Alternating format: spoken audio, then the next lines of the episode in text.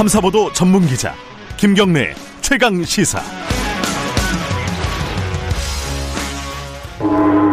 최강 시사 정치 사이다.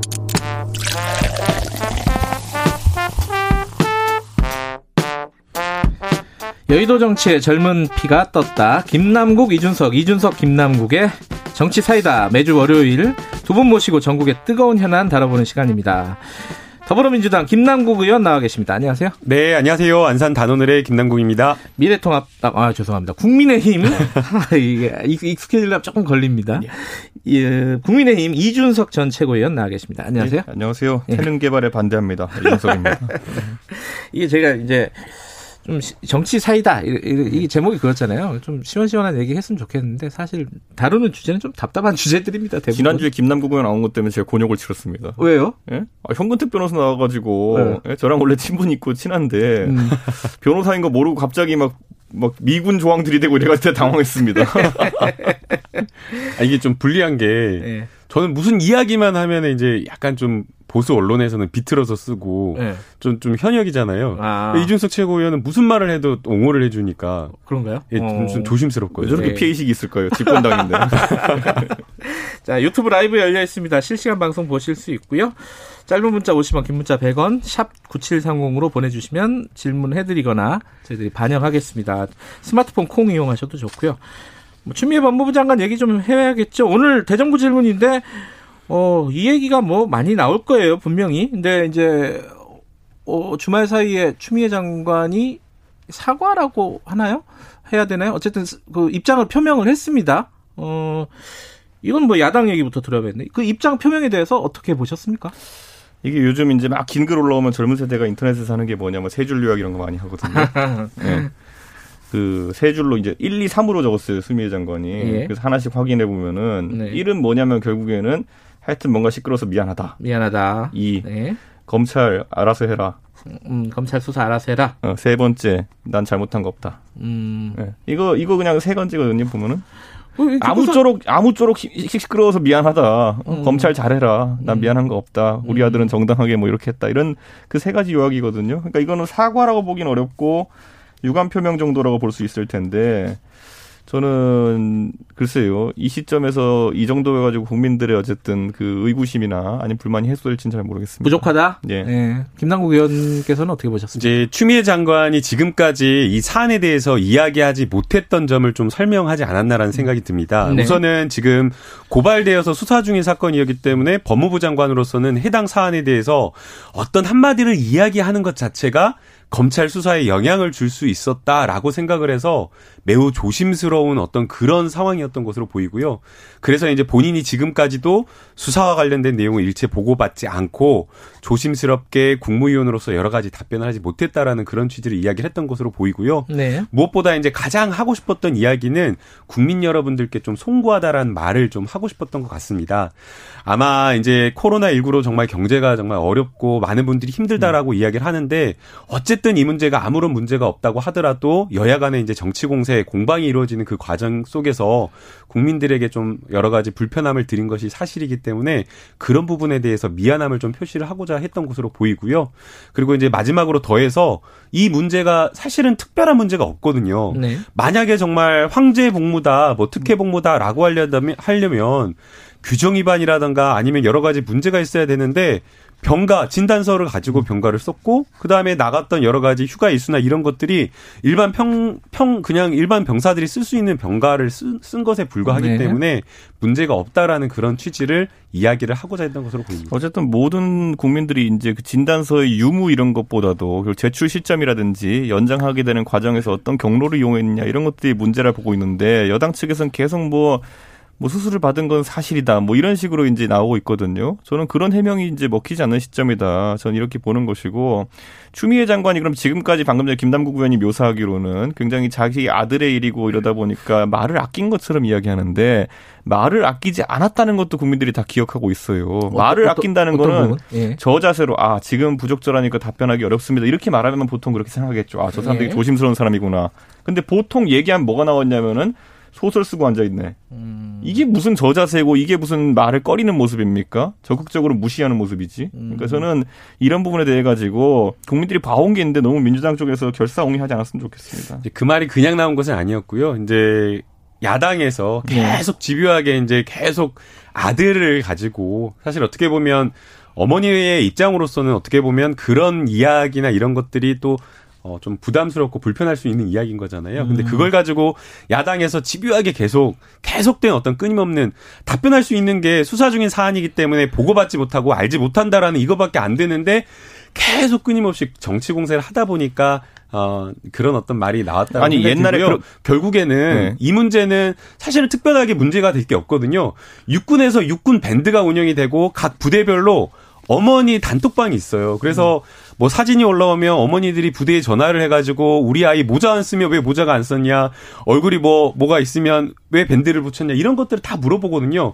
청원휴가 필요하면 어머니가 직접 전화해서 부대장과 대대장들에게 전화해가지고 그게- 청원휴가 보내달라고 이런 그게 것들을 다 선진- 요청을 선진화된 하는데 군대의 이런 모습입니까, 것들이 다 가능한데 이러한 가능한 부대의 모습을 마치 안 되는 것처럼 전화로 왜 그걸 연장했냐라고 하면서 계속 정치 공세를 그러니까 폈기 때문에 이게 저는 문제였다고 그게 많은 사람들이 들고요. 일반적으로 좋다고 다 생각하는 모든 것들이 가능한데 결국에는 이런 어떤 야당의 어떤 정치 공세 때문에 그러니까 이 여기까지 오지 않았어요. 그러니까 부모가 밴드 이준석 의원. 부모가 예. 밴드 카페에서 중대장 닥달하고 뭐 이것저것 우리 아들 뭐 사진 보내라 그러고 이렇게 하는 언론에 이런 게 보도될 때는요 부정적인 병역 문화의 모습으로 보도가 돼요. 그런데 지금 그거를 가능한 일이다라고 해가지고 우리나라의 법무부 장관이 헬리콥터 맘이다. 헬리콥터 수준도 아니죠. 이건 뭐 폭격기 맘이다. 이런 식으로 이제 해명하는 거는 제가 봤을 때는 그최 장관한테도 좋을 게 없을 것 같고 저는 지금 시점에서 그 이 사안에 대해 가지고 과거에 그러면 제가 또 비교를 하게 되는데 뭐 그 답변 태도에 대해서 제가 말했던 게 만약에 우병우 수석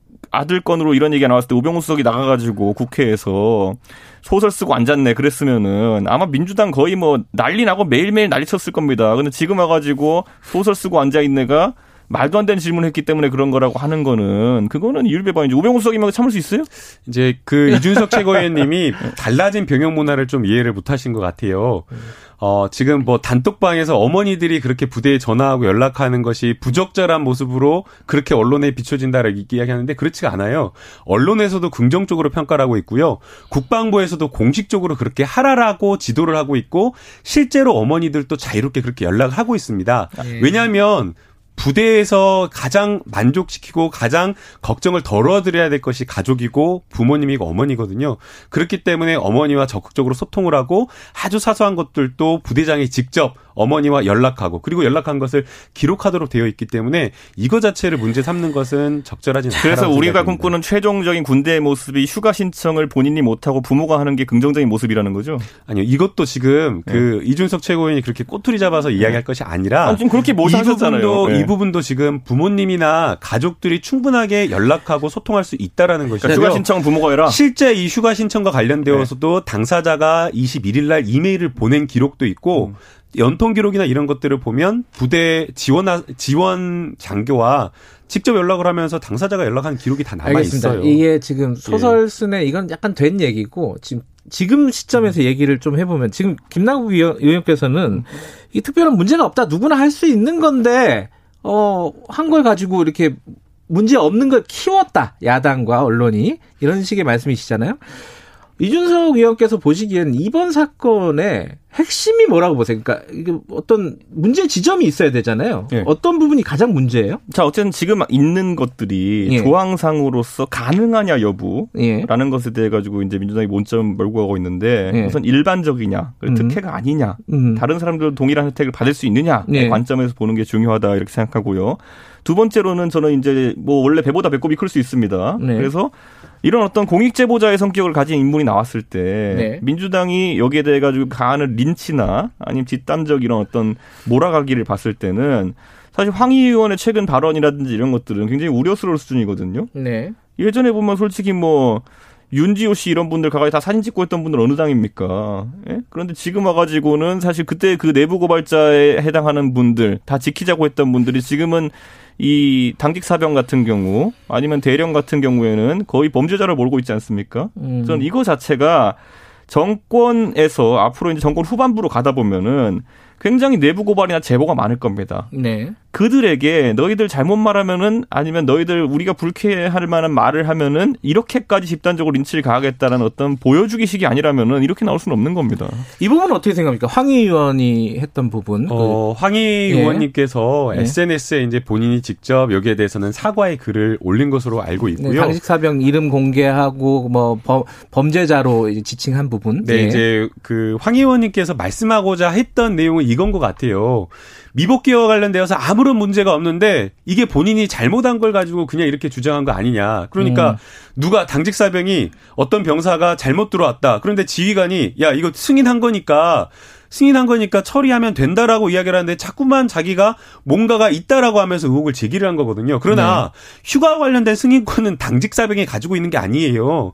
지휘관이 정당하게 승인을 했다라고 하면 거기에 대해서 노 프로블럼 문제가 없는 건데 본인 스스로가 알지 못하는 사실을 가지고 의혹을 만들어낸 것 아닌가. 그럼 여기에 대해서 지휘관과 부대 지원 장교가 다 문제 없이 외압 없이 승인했다라고 하면 그걸로서 끝나야 되는데 자꾸만 이것을 야당과 언론이 없는 문제를 막 불 법인 것처럼 안 되는 것처럼 키웠다라고 생각이 들어서 저는 이것을 저는 황 의원이 지적을 했다라고 생각이 들고요.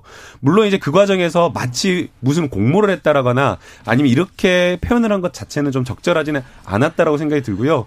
그래서 이제 황 의원이 사과를 한 것으로 보이고 또뭐 외압이 있었다 아니 청탁이 있었다라고 이야기를 한 그 대령 문제는 또 다른 문제라고 생각이 됩니다.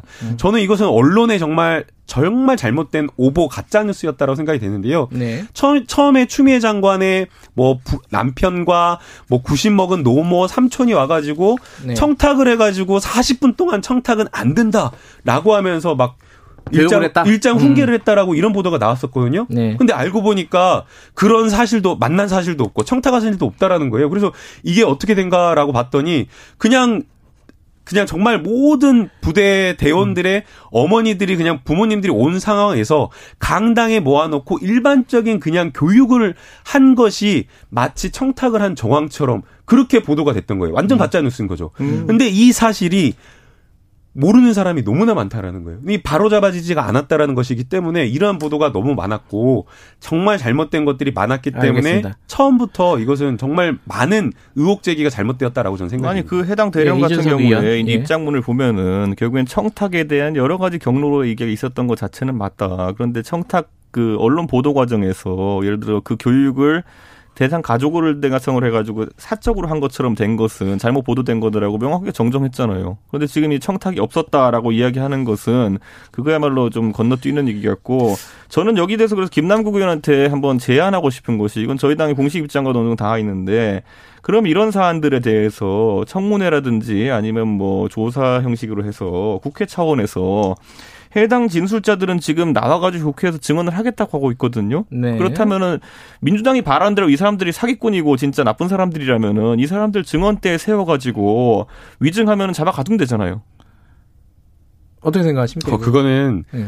어 그렇게 이준석 최고위원이 말하는 것처럼 단순하고 그렇게 되는 문제가 아니고요. 단순하죠. 위증하면 잡아 가둬야죠. 아니 누가 누가 그렇게 쉽게 애들처럼 잡아 가둔다 그렇게 됩니까? 그 정치가 그렇게 쉬운 문제가 아니고요. 법적인 책임을 항상 이준석. 최고위원은 그렇게 말꼬리 잡아가지고 어 잡아 가두면 되지 이렇게 아니, 쉽게 이야기를 하지만 그렇게 쉬운 문제가? 아니에요. 그게 국회가 쉬운 왜 문제가? 아니고요. 예. 아, 자기가 한 말에 대해서는 충분하게 책임을 져야 되는데 저는 그 이철원 예비역 대령의 태도나 진술의 문제가 상당히 좀 크다고 봅니다.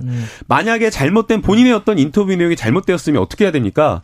이거 엄청나게 잘못된 보도였잖아요. 만약 자신의 인터뷰가 잘못 보도되면은 어떻게 앵커께서 어, 뭐 기자님께서 어떻게 하시겠어요? 바로 저 같았으면 한두 시간 내에 바로 그 기자한테 연락해가지고 음. 이거 내가 이렇게 이야기 안 했는데 왜 이렇게 보도하냐라고 하면서 문제 제기했을 겁니다. 그런데 이 이철원 대령은 그렇게 하지 않았어요. 수십 시간 동안 수시간 동안 보도가 된 대로 놔두고 오히려 추미애 장관 측에서 고소하겠다 가짜 뉴스다 문제 제기하니까 그제서야 뒤늦게 아 이거 내가 그렇게 안 했다 라고 하면서 발뺌을 한 겁니다. 그렇기 때문에 이 이철원 재령의 여러 가지 진술의 신빙성이 문제 있다라고 저는 이야기를 하는 거고요. 또 한 가지 뭐 여러 가지 뭐 청탁 전화 왔다라고 이렇게 이야기를 하고 있는데 만약에 이 진술의 어떤 가치라든가 이런 것들이 의미가 있으려면 진술의 어떻게 보면 진술이 일관돼야 되고 그다음에 더 나아가서 직접 경험한 진술을 이야기를 하는데 지금 이야기하고 있는 거 다 전원이에요. 내가 누구로부터 전원 들었다. 내가 누구로부터 보고받았다. 누가 이렇게 하더라라는 거거든요. 그렇기 때문에 저는 이 이철원 어떤 그 지원 단장 예비역 대령이 이야기한 진술도 결국에는 따져보고 검증해 볼 필요가 있다라고 저는 생각이 듭니다. 그래서 그걸 검증하자고 국회 차원에서 부르자고 하고 아까 이때 절차적으로 어렵다고 이제 김남국 의원 주장하는데 그게 어려운 이유는 뭐냐 민주당이 증인 채택에 동의 안 해줘서 그런 거예요. 동의만 해주면 되게 쉽죠. 뭐가 어려워요. 알겠습니다. 근데 그 황희 의원 얘기 중에 정치적인 배우 세력이 있다라는 취지가 있어요. 그 부분은 수정이 안 됐단 말이에요. 그러면은 그 배우라 함은 국민의힘을 말씀하시는 걸까요? 어, 그건 동의하십니까, 김남국 의원? 그건 저한테 물어볼 건 아닌 것 같고요. 음, 아니, 그 생각에 동의하시네. 왜 갑자기 네. 약해져요? 아니, 약해진 것이 아니라 네. 제가 여기서 어떤 이야기를 하면 네. 보수 언론은 또 그거를 막 악의적으로 증폭해가지고 음. 어떤 한마디 제목으로 악의적으로 막 비틀어서 네. 씁니다. 네. 그렇기 때문에 저는 그 이야기에 대해서 신중하게 말할 수밖에 없는 입장이고요. 예. 그것은 황 의원에게 입장을 물어보는 게 저는 맞다라고 음. 생각합니다. 저는 근데 여기서 제가 그러면은 보수 언론이 좋아할 만한 얘기를 하자면요. 황희 의원이 예. 어, 본인이 이제 이 여러 제보자나 이런 것들이 단독범이 아닐 것이다 그랬잖아요. 예. 저는 황희 의원도 단독범이 아닐 것 같아요. 네. 아, 아, 어차피 나중에 아. 제가 사과 한번 하면 되는 거니까 어차피 뭐, 어쨌든 황희 의원이 단독범이 아닐 것 같은 게 황희 의원이 말하는 것처럼 제보자를 공격하고 이렇게 예. 명예훼손하는 그리고 또 공적 제보자에 대해 가지고 우리가 신분 보호의 조치를 해야 되는 것인데 그런 것들 지키지 않는 것이 네. 본인 혼자가 결정한 일일까? 왜냐하면 지금까지 여러 방송 자리에서나 이런 곳에서 민주당 계열 인사들이나 여권 계열 인사들이 이야기하는 것들을 보면은 이거는 아 메신저들을 공격하겠다라는 마음을 아예 먹고 나온 것 같아요, 다들. 음. 그러니까 저는 이 시점에서 제가 제기하고 싶은 거는 황희 의원도 단독범이 아니다. 네, 알겠습니다. 이준석 최고는 이렇게 이야기한 거는 아무 문제가 되지 않아요. 맞는 말이니까. 자, 맞는 야, 말이니까. 그 얘기, 아무 문제 삼지도 않고. 이 얘기 한 네. 마디씩은 좀 듣고 넘어가죠. 이 마무리하죠. 그 통신비 2만 원 요번에 아마 그 추경안 처리하는 과정에서 이게 가장 그 눈에 보이는 쟁점일 것 같아요. 이 여당 얘기부터 들어보죠. 이거는 이거 좀 여론은 안 좋은 것 같아요. 나온 거 보면은 어떻게 좀 방침이나 김남국 의원 개인은 어떻게 생각하시는지. 제가 또 여기에 대해서 비판하면 또 보수 언론이 엄청나게 제목 뽑아서 쓰겠죠. 뭘왜 우리를 그러 아 저는 그렇게 말을 하지 않을 겁니다. 예, 예, 예. 왜 저렇게 어, 피해의식이 많이 생겼죠? 피해의식이 아니라 예. 제가 언론의 생태를 이제 좀 이해를 했어요. 예. 예 정치를 좀 몇달 해보니까. 근데 그러면 김남국 의원이 맞는 얘기하면 당정간에 이 통신비와 관련되어서는 신중하게 고민 끝에 음. 이 정책을 만든 것으로 좀 생각이 들어요. 네. 그래서 고민스럽게 내놓은 정책이라고 생각이 들고요. 물론 이제 정책에 대한 당단점이 있다라고 생각이 됩니다. 네. 그러나 이제 현재 상황에서 당, 어, 뭐 당이나 정부나 현재 이 정책을 당장 바꾸겠다 이런 생각은 전혀 없는 것으로 보이고요. 네. 그러나 이제 지도부나 지금 예결위 박홍근 의원 예결위원장 음. 이야기에 따르면 더 좋은 어떤 정부의 아, 더 좋은 어떤 정책적인 대안이라든가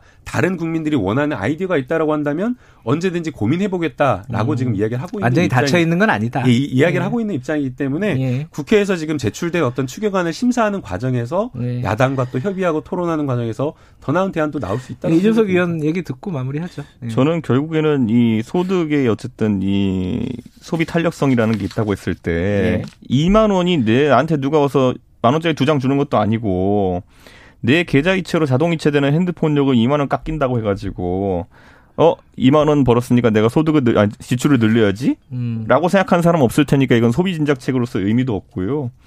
만약에 이게 그냥 소득 보전의 의미 아니면은 뭐 이런 부분이라면은 자영업자들 지금 굉장히 어려운 상황 속에서 네. 예? 어떤 사업을 영위하기 힘들어서 소 그 폐업을 한다든지 고용을 줄여야 되는 상황이 온 사람들에게는 사실 이게 좀 약오르는 느낌이 들 수도 있습니다. 그렇기 때문에 음. 원래 취지대로 선별 지급을 통해 가지고 폐업을 하지 않도록 하고 고용을 줄이지 않도록 하는 곳에 집중하는 것이 어떨까. 음. 아이디어 내라 그러지 말고 그쪽으로 집중하셨으면 좋겠습니다. 네. 오늘 여기까지만 듣죠. 고맙습니다. 네. 정치사이다 이준석 미래통합 아 죄송합니다 국민의힘 전 최고 이거 정말 죄송합니다 네. 두 번이나 틀렸네 김남국 더불어민주당 의원이었습니다.